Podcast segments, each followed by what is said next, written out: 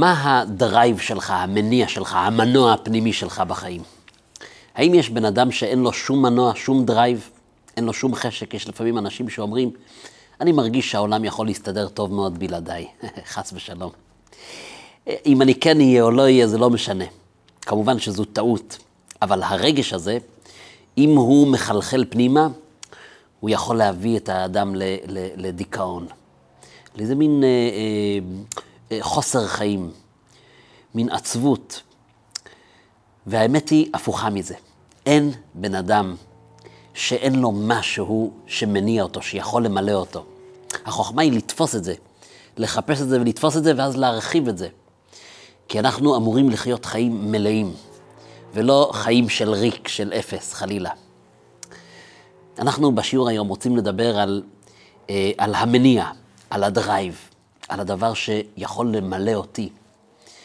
ואת התשובה כל אחד אמור לתת לעצמו, אבל אני רוצה כאן אה, לשרטט איזשהו סולם.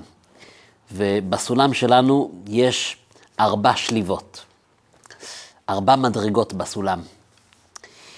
ואני רוצה לטעון היום שכשהמנוע שלי, המנוע שלי בחיים, הוא בשליבה הנמוכה ביותר, אז הציון שלי במבחן הוא, הוא טעון שיפור. והמגמה או השאיפה היא לחיות חיים ככל האפשר, מתוך מנוע שנמצא בשליבה האחרונה והגבוהה ביותר בסולם. כלומר, כל עוד שאני נמצא באיזשהו מנוע פנימי שנמצא בשליבות הנמוכות של הסולם, זה משהו מאוד חיצוני. הוא לא אמיתי, הוא לא בר קיימא, הוא יושב על קליפה מאוד חיצונית, ולכן אה, אני מאבד מהר מאוד את הטעם. אני מאבד את הטעם, ואני חוזר למקום הזה של איזשהו ריק, ומחשבות של דיכאון, ומחשבות של עצבות, ואני יכול לטעון בטעות, אה, אין לי טעם בכל זה. אין לי בשביל מה לקום בבוקר, חס ושלום. וככל שאני מוצא את הדברים ויודע לגעת בהם, ששייכים לשליבות הגבוהות יותר בסולם, זה איזשהו מנוע פנימי שהוא הרבה יותר אמיתי. הוא יושב על איזשהו גרעין אמיתי יותר, ואז, ואז החיים יש בהם טעם אמיתי. אם זה אמת, אז זה ממלא. אם זה אמת, אז יש לזה קיום. הצד השני של המטבע, אי אפשר לדלג שלבים. אנחנו מתחילים מהשליבה הנמוכה, ולאט לאט השאיפה היא לטפס אל השליבה הגבוהה יותר. ולפני שאני משרטט את הסולם הזה של ארבעה שליבות, אני רוצה להתחיל דווקא מתוך המקורות, ולצטט כאן משפט, ואולי הוא משפט מוכר מאוד. המשפט הוא מתוך, אה, אה, מתוך מסכת פרקי אבות. פרקי אבות זה, אה, זוהי מסכת במשנה. המשנה זה החיבור הקלאסי של uh, התורה שבעל פה, מה שאנחנו קוראים תושבע, ראשי תיבות של תורה שבעל פה, והוא ספר המוסר הקדום ביותר, שכן uh, הוא בן אלפיים שנה. זאת אומרת, כחלק מכתיבת התורה שבעל פה, שכוללת את כל המשניות, uh, והמלקט הגדול, שחיבר ואסף את כל המשניות זה רבי יהודה הנשיא, זה משהו לפני אלפיים שנה. אז בדרך כלל משנה, או בקיצור ש"ס, שישה סדרי משנה, בגלל שהמשנה מחולקת לשישה סדרים, שישה כרכים, בדרך כלל המשניות עוסקות בעולם של, בעולם של ההלכה. והמסכת הזאת היא יוצאת דופן, בגלל שהמסכת הזאת עוסקת בדברי המוסר, הנהגות טובות, שהגיעו אלינו ממשה רבינו מסיני. אז בפרקי אבות, כמעט כל משפט הפך להיות נכס צאן ברזל שאנחנו מצטטים ומכירים. ו... ויש מנהג מאוד יפה, זה אני אומר בסוגריים, אבל זה יחבר אותנו גם לימים אלה. יש מנהג יפה שהתקבל בכל הקהילות ובכל תפוצות ישראל, שלומדים את הפרקי אבות בין חג הפסח לחג השבועות. למה? ההכנה למתן תורה, חג השבועות הוא חג מתן תורה. מה ההכנה המתאימה ביותר לקבלת התורה? דרך ארץ קדמה לתורה. ללמוד הנהגות טובות. כמו שאומרים ב, ב, ביידיש, זי אמנץ', תהיה בן אדם, אז אתה תוכל להיות כלי לקבל את התורה. אה, אז כך אנחנו לומדים כל שבוע, כל שבת, מתמקדים בפרק אחד מפרקי אבות. יש שישה פרקים, ויש בסך הכל אה, גם שש שבתות מפסח עד שבועות, ו... וכך אנחנו מגיעים מוכנים לחג מתן תורה. הנה המשפט, זה בפרק הראשון של פרקי אבות משנה ג', אנטיגנוס איש סוחו קיבל משמעון הצדיק. אנטיגנוס איש סוחו זה השם שלו, היה גר במקום שנקרא סוחו, הוא קיבל מהרבי שלו, שמעון הצדיק, שקראנו עליו ששמעון הצדיק היה מתקופת משיירי אנשי כנסת הגדולה, אותה תקופה של האנשים שביססו שוב את היהדות אחרי חורבן בית ראשון, עם החזרה, שיבת ציון ובניין בית המקדש השני. הוא היה אומר, אל תהיו כעבדים המשמשים את הרב על מנת לקבל פרס, אלא הבו כעבדים המשמשים את הרב שלא על מנת לקבל פרס. ויהי מורה שמיים עליכם. מעניין. זה המשפט. לכאורה, מה שיש כאן במשנה הזאת, בציטטה הזאת, בפסוק הזה שציטטתי, יש כאן במשנה את הדרגה העליונה בסולם של השליבות שאני רוצה תכף לצייר, אבל אולי רמוזים כאן כל ארבע התחנות, כל ארבע השליבות. והנה סוף סוף אנחנו מגיעים לצייר את ארבעה השלבים, או ארבעה, ארבעה השליבות של הסולם, שיכולות להניע בן אדם. כל אחד בחיים שלו, וזה יכול להשליך על המון תחומים בחיים שלנו.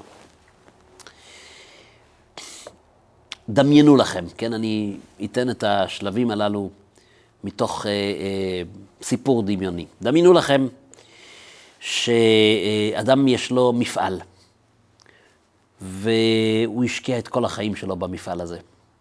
זה מפעל של עיבוד שבבים. הם יודעים לחרות, לעשות חריטה וכרסום בצורה מדויקת מאוד. CNC. והמפעל הזה הוא מפעל עם שם טוב. הוא מקבל הזמנות מכל העולם, הוא עומד בתו תקן המחמיר ביותר. ו... ויהי היום, והאבא מכניס את בנו שייכנס לעבוד ב... בעסק המשפחתי הזה. והאבא הזה עוקב אחרי ההתקדמות של הבן, איך הוא נקלט בתוך המפעל הזה, כי בסך הכל הוא רוצה שהבן שלו בבוא העת יחליף אותו. יש כאן ארבע אפשרויות. איך הבן ייקלט בתוך העסק הזה. עכשיו, לפעמים אה, הבן ישר מדלג לאיזשהו שלב מתוך הארבע, ולפעמים הוא צריך לעבור את כל הארבע. אבל יש כאן ארבע דרייבים, או ארבעה מנועים שהאבא יכול לזהות אצל הבן שעכשיו רק מתחיל את העבודה במפעל.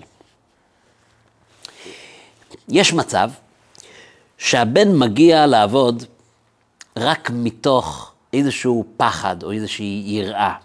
אני לא מדבר על שהוא מפחד מ... שהוא מפחד שאבא ירביץ לו. זה לא חייב להיות ב- ב- ברמה כל כך שטחית. יש כל מיני סוגים של פחדים. זה יכול להיות גם פחד שהוא לא ימצא שום עבודה אחרת. זה הדבר היחיד שנדמה לו שהוא מסוגל לעשות. אה, או כן, או אולי מאוד לא נעים לו מאבא, אבא יכעס עליו, הוא ייפגע מאוד אם הוא לא יבוא לעבוד, אם הוא לא, אם הוא לא ירצה את העבודה הזאת. אה, או פחד שהוא ימצא את עצמו בלי משכורת ובלי עבודה, לא יהיה לו איך לשלם חובות. לפעמים פחדים אחרים, כמו מה יגידו עליי, מה יחשבו עליי המשפחה, מה יחשבו עליי החברים. המכנה המשותף לכל סוגי היראה והפחד, שהם מנוע חיצוני ביותר. הוא מגיע לעבודה לא בשביל לעבוד. הוא מגיע לעבודה בשביל לא להישאר בבית, בגלל, בגלל כל מיני סיבות אפשריות. שהמכנה המשותף של כולם זה איזושהי יראה. אנחנו קוראים למדרגה הזאת יראה תתאה, יראה תחתונה. זה הרמב"ם מצייר את המדרגה הזאת כמו ילד שלומד רק בגלל שהמורי או המלמד או המורה, יש לו שוט מאחורה שתלוי והוא מפחד. הוא מפחד שאולי המורה יום אחד ייקח את הרצועה וישתמש בה ויעשה בה שימוש. כן? או כל מיני סוגי פחדים.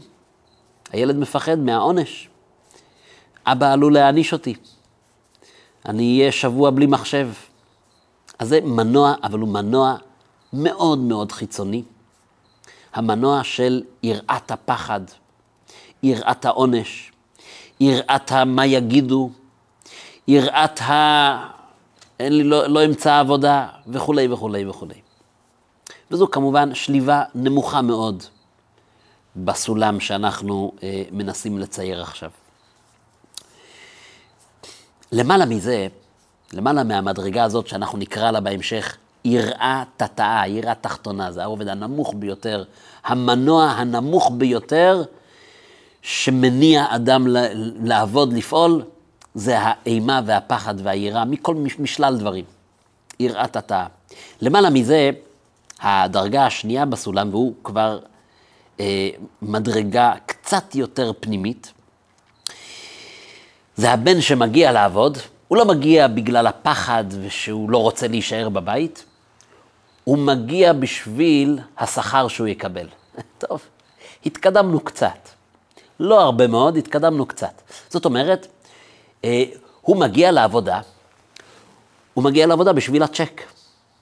מעניין אותו לקבל את הצ'ק, לקבל את השכר בסוף חודש. זה מה שמעניין, זה, זה, זה מה שמניע אותו.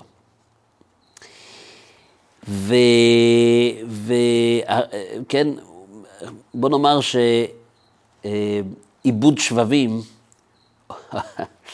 חריטה וכרסום ו-CNC, זה מעניין את הבן כמו שמעניין אותו, אני לא יודע מה, שלג באלפים. אבל מה שיותר מעניין אותו, זה התלוש בסוף חודש. יש, יש עובדים שהם בקיאים בכל נבחי התלוש, תלוש המשכורת, בזה הם בקיאים ביותר. יותר בקיאים מהמכונה שהם אמורים להפעיל ב, ב, בעבודה. מעניין אותו הצ'ק. אה, אז, אז הוא ממשיך להגיע. זה אולי קצת יותר טוב מאחד שמגיע רק בגלל הפחד של מה יקרה אם לא, כי שם אפילו לא מעניין אותו החיובי, אלא רק השלילי. אבל עדיין, כמובן שאנחנו יושבים כאן על רובד מאוד חיצוני של עשייה. הרמב"ם קורא לזה הילד שמגיע ללמוד בשביל לקבל אגוזים. זאת אומרת, הוא מגיע בשביל הפרס. הוא מגיע רק בשביל המחמאות. אין לו drive פנימי אמיתי עדיין. הוא מגיע בגלל איזשהו רובד חיצוני ביותר, ואתם יודעים איפה זה, איפה זה בא לידי ביטוי? אותו עובד שהדרייב שלו הוא, אה, זה נקרא, הקוד של השליבה הזאת, אהבה זוטה, אהבה נמוכה. כן, יש לו, יש לו חיבור, אבל חיבור מאוד מאוד מאוד חיצוני. איפה המבחן לזה? אותו עובד, הוא לא משקיע מעבר למה שהוא מחויב, הוא לא משקיע מעבר לזה שום דבר. הוא עושה את מה שצריך לעשות, ותו לא. אם הוא נשאר עשר דקות יותר ממה שצריך, הוא מוודא שזה יתחשבן לו בתלוש. אם יגיע התלוש וחסר לו עשר דקות, אם הוא הגיע לעבוד מתי שהוא לא צריך לעבוד, זה בגלל ששם היה תעריף שתיים. התלוש מעניין אותו, לא העבודה. אז אה, זוהי אהבה נמוכה. יש כאן איזשהו רגש חיובי, יש כאן כבר איזה חיבור כלשהו מינור, מינורי ביותר, אבל זה רק בשביל הפרס. שתי השליבות הללו בסולם יושבות על רובד מאוד חיצוני של עשייה. תכף אנחנו נחבר את זה לחיים שלנו ממש. ויש את שתי השליבות העליונות בסולם. כשאנחנו מטפסים לשם, לשתי השליבות העליונות, אנחנו נוגעים בגרעין הרבה יותר עמוק, הרבה יותר פנימי. אז היה לנו יראת התאה, מנוע שכולו מושתת על דברים חיצוניים וטפלים, שהם לא מנוע אמיתי, ולמעלה מזה אהבה זוטה, אהבה נמוכה. שוב פעם, הוא יושב על רובד חיצוני, אני רוצה את התשבחות, אני רוצה את הפרסים, אני רוצה את התלוש, אבל הדבר עצמו כמעט ולא מעניין אותי. כמעט ולא מעניין אותי באמת.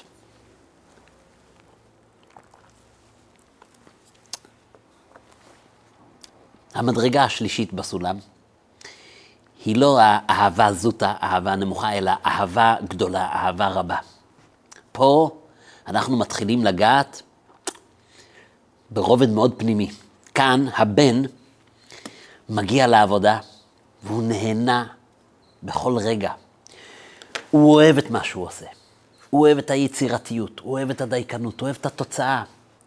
זה בן אדם שאתה רואה את הכיף שלו, שהוא מגיע לעבודה עם חיוך, והוא לא סופר את השעות, והוא לפעמים נשאר בעבודה ולא אכפת לו אם זה כן יתחשבן, לא יתחשבן, הוא שוכח בכלל. כן העברתי את הכרטיס, כן החתמתי, לא... יש לו כזו, כזה כיף לו, ב, ב, הוא, הוא מצא את עצמו בחיים. החיים שלו זה העבודה.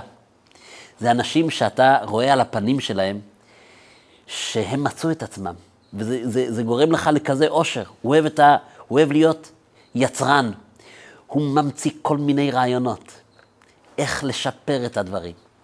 הוא ממציא כל מיני רעיונות יצירתיים, איך לשפר את המוצרים, איך לקצר את התהליכים. וכשמשהו שהוא אה, המציא קורה, הוא מלא באושר, הוא מלא בסיפוק. העבודה עצמה ממלאת אותו.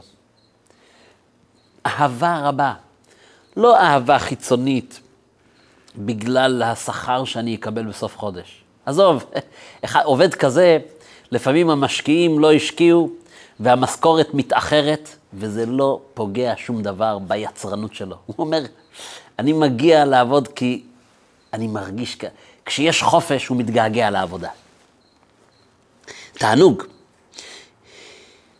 זו השליבה השלישית. זה ילד שמגיע ללימודים לא בגלל השוט, לא בגלל שהוא מפחד, לא בגלל לחץ חיצוני סביבתי, גם לא בגלל התשבחות והאגוזים והפרסים.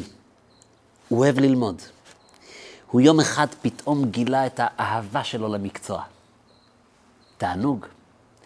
הוא שם בשביל ללמוד בכיף, והוא נשאר בהפסקה, כי הוא רוצה שוב פעם לחזור על זה, והוא רוצה לפתור את הסוגיה.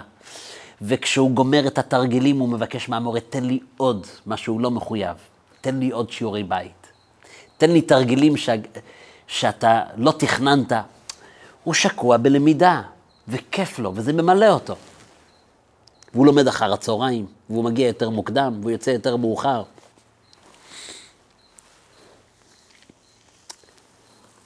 אז מה יכול להיות יותר גבוה מזה?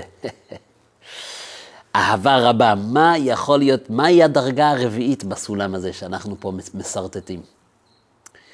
אז היה לנו יראת התא, מעליה אהבה זוטה, אהבה חיצונית, אהבה קטנה. אחרי זה אהבה רבה, אהבה גדולה, אהבה אמיתית שיושבת על רובד מאוד פנימי. הגבוה מעל זה זה היראה העליונה, יראה הילאה. היראה הזאת היא גבוהה יותר מאהבה. על מה מדובר? פה אנחנו מגיעים למדרגה הגבוהה ביותר, וכדי להבין את זה אני רוצה להוסיף פרט בסיפור של המפעל שלנו עם האבא והבן, פרט שלא אמרתי קודם. מסתבר שבמפעל שלנו, במפעל הזה מייצרים לא סתם אה, שלטים של אה, שלטי, אה, שחיצים של שלטים של הכוונה באיך מגיעים מכאן ל, ל, לבניין ההוא. מייצרים כאן חלקים שאותם שולחים למטוסים של חיל האוויר. מייצרים כאן במפעל חלקים מטיל חץ, מטיל כיפת ברזל. מטילים של, שמצילים חיי אדם. זה מה שהמפעל הזה מייצר. ואז מגיע רגע שהבן קולט ונכנסת לו לתודעה, רגע אחד, מה אנחנו עושים כאן בעצם? אנחנו מתעסקים כאן עם הצלת חיי נפשות. אנחנו מייצרים כאן את הרכיב הכי חשוב בטיל שנועד להגן על בני אדם. ולא רק זה, זה לא תיאוריה. הרכיב שלי, שאני ייצרתי במפעל הזה, הוא הציל חיים של אנשים. רק אתמול, רק שלשום. שיגרו טיל עם רכיב מהמפעל שלי והצילו חיי אדם. המטוסים של חיל האוויר, יש שם במערכות חלקים שאנחנו מייצרים, אילו מטוסים שמגנים על חיי אדם. כשהדבר הזה נכנס לו לתודעה לבן, הוא מגיע למחרת עם תודעה עמוקה הרבה יותר. זה כבר לא שהוא רק מאוהב במה שהוא עושה. ביצרנות, בחדשנות, בשכלול, לא. זה כבר הרבה יותר עמוק. יש לו כאן שליחות. הוא מרגיש פתאום שליחות לאומית שרובצת לו על הכתפיים. הוא לא רוצה לבזבז דקה. הוא רוצה להגיע יותר מוקדם, והוא רוצה לצאת יותר מאוחר, לא בגלל שיש לו רק כיף בזה. כן, נכון, הוא גם אוהב את המקצוע.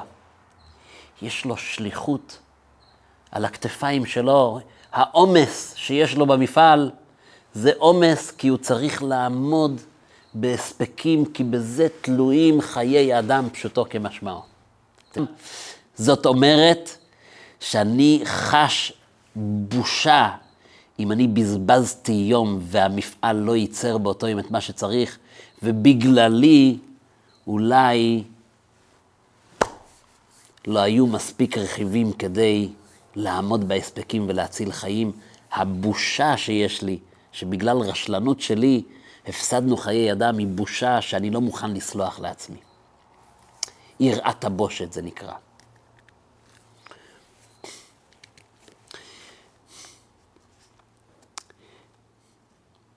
כל עוד אנחנו נמצאים בשלבים הראשונים בשני השליבות הראשונות של הסולם, אנחנו קצת, אה, איך לומר, מתבוססים בבוץ של עצמנו.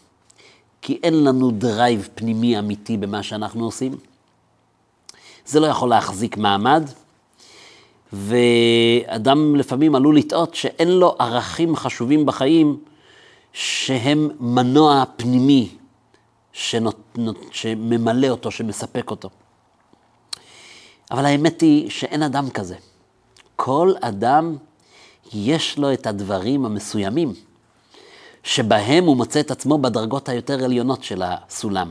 אילו דברים שמביאים לו אושר, מביאים לו סיפוק.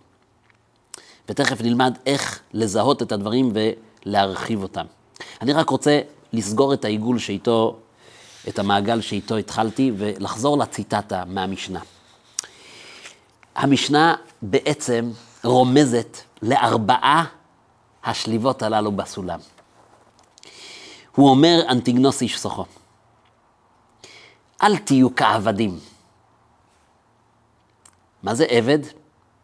העבד הוא אחד כזה שמה המניע שלו? מניע של אימת העונש. העבד רוצה חופש. העבד היה מעדיף שלא יהיה לו יום אחד חופשי או חצי יום חופשי, הוא היה מעדיף שכל השבוע ייתנו לו חופש. אבל מה לעשות שהעבד מחויב לאדונו, והאדון יכול לקחת את השוט. זאת אומרת, זה הדרייב החיצוני שבחיצוני זו היראה. אל תהיו כעבדים. הוא אחר כך עולה לשליבה השנייה בסולם. המשמשים את הרב על מנת לקבל פרס. גם אל תהיה ב drive החיצוני שאולי קצת יותר גבוה אתה עובד בשביל הפרס, בשביל המשכורת. לא טוב. כל עוד שאתה יושב על שתי השליבות הראשונות, אתה נמצא במקום חיצוני, זה לא ימלא אותך, זה לא ייתן לך סיפוק, זה לא יכול להחזיק מעמד. אתה תחזור בסופו של דבר לדיכאון הזה של, בשביל מה כל זה? הוא ממשיך ואומר, עצה טובה, תנסה לעבור לשליבות הגבוהות של הסולם. הנה שתי השליבות הגבוהות, אלא הבו כעבדים המשמשים את הרב שלו על מנת לקבל פרס. כלומר, תעשו את הדברים מתוך חיבור, תעשו את הדברים מתוך אהבה, מתוך סיפוק. תמצא את הדברים שבהם אתה מרגיש שזה הכיף שלך, שזו השליחות שלך. זה נקרא עבודה באהבה רבה. עבודה שיש לי חיבור, יש לי בזה כיף. אני כבר רוצה לקום בבוקר, לצאת מהמיטה, ואני רוצה להסתער על עוד יום. יש לי drive פנימי. אז מה המדרגה הגבוהה ביותר בסולם הזה? הוא מסיים, ויהי מורה שמיים עליכם. יראה עליונה, מה זה מורה שמיים עליכם? יש אחד מהמפרשים שאומר שכתוב במעשה בראשית שהמילה שמיים, יש בזה אש ומים. הוא אומר שהאש והמים עשו שלום ביניהם, ועל זה נאמר, עושה שלום במרומיו.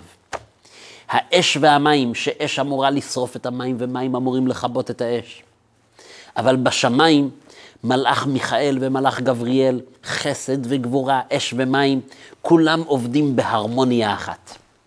שם מים, האש והמים, הם כולם עובדים בהרמוניה. למה? כי כשאתה מתקרב למעלה, כשאתה נמצא אצל המלך, אצל הקדוש ברוך הוא, אתה שוכח מכל התכונות האישיות שלך. אני כבר לא אש, הוא כבר לא מים. אנחנו כאן כדי לבצע את השליחות, אנחנו ביראת שמיים. אנחנו מבינים את גודל השעה, את גודל האחריות, ושם כבר לא אכפת לי מעצמי. אני עייף, אני רעב, אני שכחתי מעצמי. איך אני יכול לא לעמוד בהספקים? מדובר על הצלת חיים. גודל השליחות שיש על כתפיי זה יראת שמיים. יראת שמיים. האש והמים שכחו שהם אש והם מים. הם רק זוכרים דבר אחד, יש כאן דבר שהוא חשוב יותר משנינו, ואנחנו לכן יכולים לשלב ידיים, ואנחנו יכולים לעבוד בהרמוניה. יראת שמיים, יהי מורה שמיים עליכם, רומז למדרגה העליונה ביותר, שהאדם כבר שוכח מעצמו. זה לא אני. זה לא אני העניין. אני כן אוהב, אני לא אוהב. אני, באמת, אני אוהב את העבודה הזאת. אבל אני כבר שכחתי מ, מעצמי.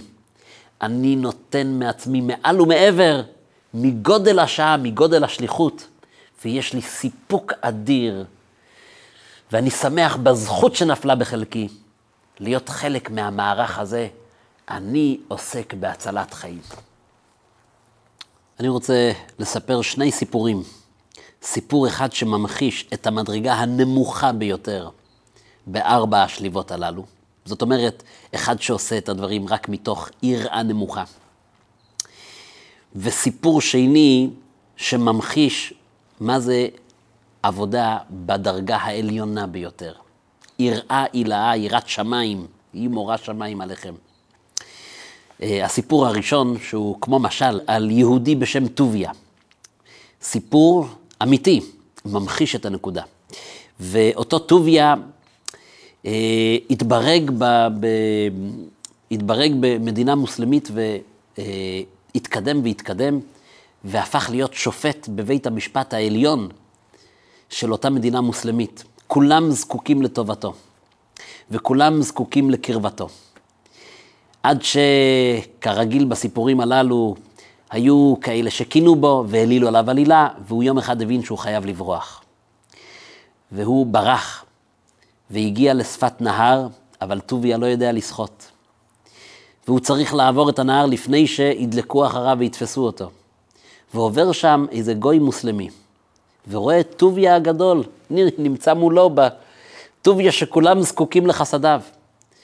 והוא אומר, אדוני היקר טוביה, מה, מה לך פה? הוא אומר, אני חייב להגיע לצד השני של הנהר, אני לא יודע לשחות. ואותו גוי אומר, אני יודע לשחות, אני אקח אותך על הכתפיים. והוא לוקח אותו, והוא חוצה את הנהר. וכשהם עוברים את הנהר ומגיעים כמעט עד לשפת הנהר השנייה, הגוי מתחיל לומר לו, אני רוצה לבקש ממך איזה בקשה. וטוביה אומר, כן, אני רוצה לגמול לך על כל מה שעשית איתי, הצלת אותי, אני לא יודע לשחות. והוא שואל אותו, האם אני אוכל לבוא למשרד שלך? במהלך השבוע יש לי בקשה. והוא אומר לו, טוביה, אני מאוד מתנצל להודיע לך, אני כבר לא אחזור למשרד שלי. יש עליי עלילה, הוציאו לי איזה צו, צו, צו, צו, צו חיפוש, מחפשים אחריי. ובאותו הרגע שהגוי שומע שטוביה כבר לא נמצא במעמדו הרם, הוא משליך את טוביה מהכתפיים ונותן לטוביה לטבוע בנהר. כלומר, אפילו ערך של חיים לא תופס כאן מקום. מעניין אותו רק טובת ההנאה שלו. טובת ההנאה שלו מניעה אותו, וברגע שאיבדתי את הטובת ההנאה שלי, אין לי את השכר שציפיתי לקבל, או את יראת העונש והגדולה של טוביה. באותו רגע, פשט, לא אכפת לי להרוג בן אדם בידיים. כי זה לא המנוע שלי, המנוע שלי הוא מאוד חיצוני. זה סיפור שממחיש עבודה שהמניע שלה הוא ברובד הנמוך ביותר. הצד השני, סיפור מדהים ששמעתי השבוע. היה, ציינו את uh, יום השואה, ומספרים סיפורים, ושמעתי סיפור מדהים על אה, קונסול יפן בליטא. והשם שלו זה הקונסול היפני סוגיהרה. ומסתבר שיהודי פולין, כשהבינו שכל השערים נסגרים עליהם, הם גילו שיש פרצה אחת. אם אתה מציג שיש לך אישור של ויזה מממשלת יפן, ייתנו לך לעבור את הגבול לרוסיה, לברית המועצות, בדרך ליפן. ואלפים צבעו על הקונסוליה היפנית. סוגיהרה מנסה לקבל אישור משלטונות יפן, האם הוא יכול להנפיק ויזות וכמה. והאישור המיוחד לא הגיע, ופתאום הוא הבין את גודל השעה. והוא על דעת עצמו, במשך 30 יום, לא אכל, לא ישן, אלא במשך 24 שעות כמעט, חתם ליהודים על אשרות ויזה ליפן. והוא הבין שכל ויזה שהוא חותם, זה נפש שהוא מציל. אחרי 30 יום התקבלה ההוראה מיפן שהוא חייב לעזוב את אדמת ליטא. הוא הגיע לתחנת רכבת ואחריו מאות יהודים שעדיין לא הספיקו לקבל את הוויזה המיוחלת. והוא בתחנת רכבת, אחרי 30 יום שהוא לא אוכל ולא ישן, אלא עסוק רק בלחתום ולחתום ולחתום ולאשר. בתחנת רכבת הוא המשיך עם החותמת שהוא הביא איתו, לתת אשרות כדי שיהודים יצילו את החיים שלהם. וכשהוא עלה על הרכבת, לפתע הוא פתח את החלון והוא זרק להם את החותמת. והוא אמר להם, תמשיכו לחתום. הוא נענש על כך. הוא לא רק פוטר ממשרתו, אלא נענש ביפן. ופוטר מכל, אה, מכל תפקיד ב, ב, ב, במשרד החוץ היפני. אבל הוא הציל ששת אלפים משפחות יהודיות, שזה אומר שלושים אלף יהודים. וכמובן ש, אה, שמאוחר יותר העניקו לו את האות של, אה, של יד ושם מעניקים לחסידי אומות העולם. זה בן אדם שמה שהניע אותו זה לא שום דבר אחר מלבד גודל השעה וגודל האחריות. והוא שכח על עצמו, והוא לא היה רעב, והוא לא היה עייף, והוא הציל חיים. הנקודה שלנו היום זה להבין שהרבה פעמים דבר שבעיניי נראה לי איזה מין מעמסה בחיים שלי. אה, כן, אני לא בטוח שבא לי כל כך לעשות את זה, אבל אני יודע שצריכים אותי שם. מישהו דיבר איתי וסיפר לי על איזשהו משבר שהוא חווה, ובתוך הדברים, בין השורות, הוא מספר שאפילו אין לו כוח ללכת לשיעור השבועי שהוא מלמד ילדים לקרוא בתורה בטעמים, בתימני, בטעמים של תימן. ושמעתי שכשהוא מדבר על זה יש לו זיק בעיניים. הבנתי שהילדים האלה מחכים לו. ובין השורות הבנתי ששם השליחות שלו, כי הילדים האלה אוהבים אותו. ואם אין להם את השיעור הזה, אז אה, אפילו שיעור אחד של, של, אה, של תורה בשבוע אין להם, ומי יודע מה. ואמרתי לו, אל תוותר לעצמך. אתה חייב את השיעור הזה לא לבטל. ומשם אתה תצמח. אדם צריך לזהות בחיים שלו מהם הדברים ששם הוא מרגיש שהוא עושה ושם צריכים אותו, ואת החלקים האלה הוא חייב להרחיב ולא לוותר לעצמו. כי בסופו של דבר הדברים האלה ממלאים אותך. והדברים האלה הם הדברים האמיתיים שיכולים לתת לאדם טעם ותענוג אמיתי בחיים. אז אם נסכם את השיעור, למדנו היום שיש ארבע שליבות בסולם הזה. שניים הם חיצוניים מאוד, יראה ולמעלה מזה אהבה, אבל זה יראת העונש ואהבת השכר. ושניים מהם יושבים על drive מאוד פנימי, שזו או האהבה שיש לי לדבר עצמו, הכיף שיש לי במה שאני עושה, או יותר גבוה מזה, שאני כבר לא העניין, אלא העניין עצמו, הוא עומד בראש מעייניי. אני כבר לא מחפש את הכיף. אני רק מבין את גודל השעה ואת גודל השליחות שלי. וזה מה שכתוב כאן בפרקי אבות. יש משפט שאומר, שכר מצווה, מצווה. אז יש כאלה שאומרים, שכר מצווה זה שזה מגלגל אותך לעשות עוד מצווה, אבל הפירוש הוא יותר עמוק. אדם שמגיע למצב ששכר מצווה זה המצווה עצמה. אני לא מחפש את השכר, אני לא מחפש מה יצא לי מזה, לא בעולם הזה ולא בעולם הבא. אני לא מדבר בכלל על הטובה האישית שלי, כי התעליתי למדרגה הגבוהה ביותר. ואכפת לי העניין, ואכפת לי המצווה. ואני אומר לעצמי, ריבונו של עולם, איזה כיף שאתה ביקשת ממני מצווה, ואני יכול להשלים את הכוונה, ואני יכול להשלים עוד חלק בפאזל. איזה כיף ואיזה תענוג יש לי כשאני חלק מהדבר הגדול הזה, שנקרא התגדל והתקדש מי רבה. וחוץ מזה לא מעניין אותי דבר. אם אנחנו מצליחים להגיע אפילו בדברים מועטים להרגשה הזאת, היא ההרגשה שממלאת אותנו בדרייב הכי עמוק, במנוע הכי פנימי, שיכול להכניס חיות וחיים לכל החיים שלנו.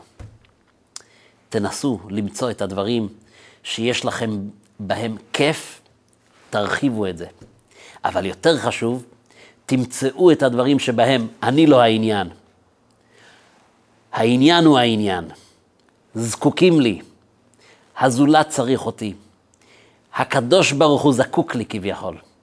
ושם אני מזיז את עצמי הצידה, ואני מתמלא בדרי ובעונג פנימי, קיומי ונצחי. זו המדרגה הגבוהה ביותר בסולם, ולשם אנחנו צריכים לשאוף.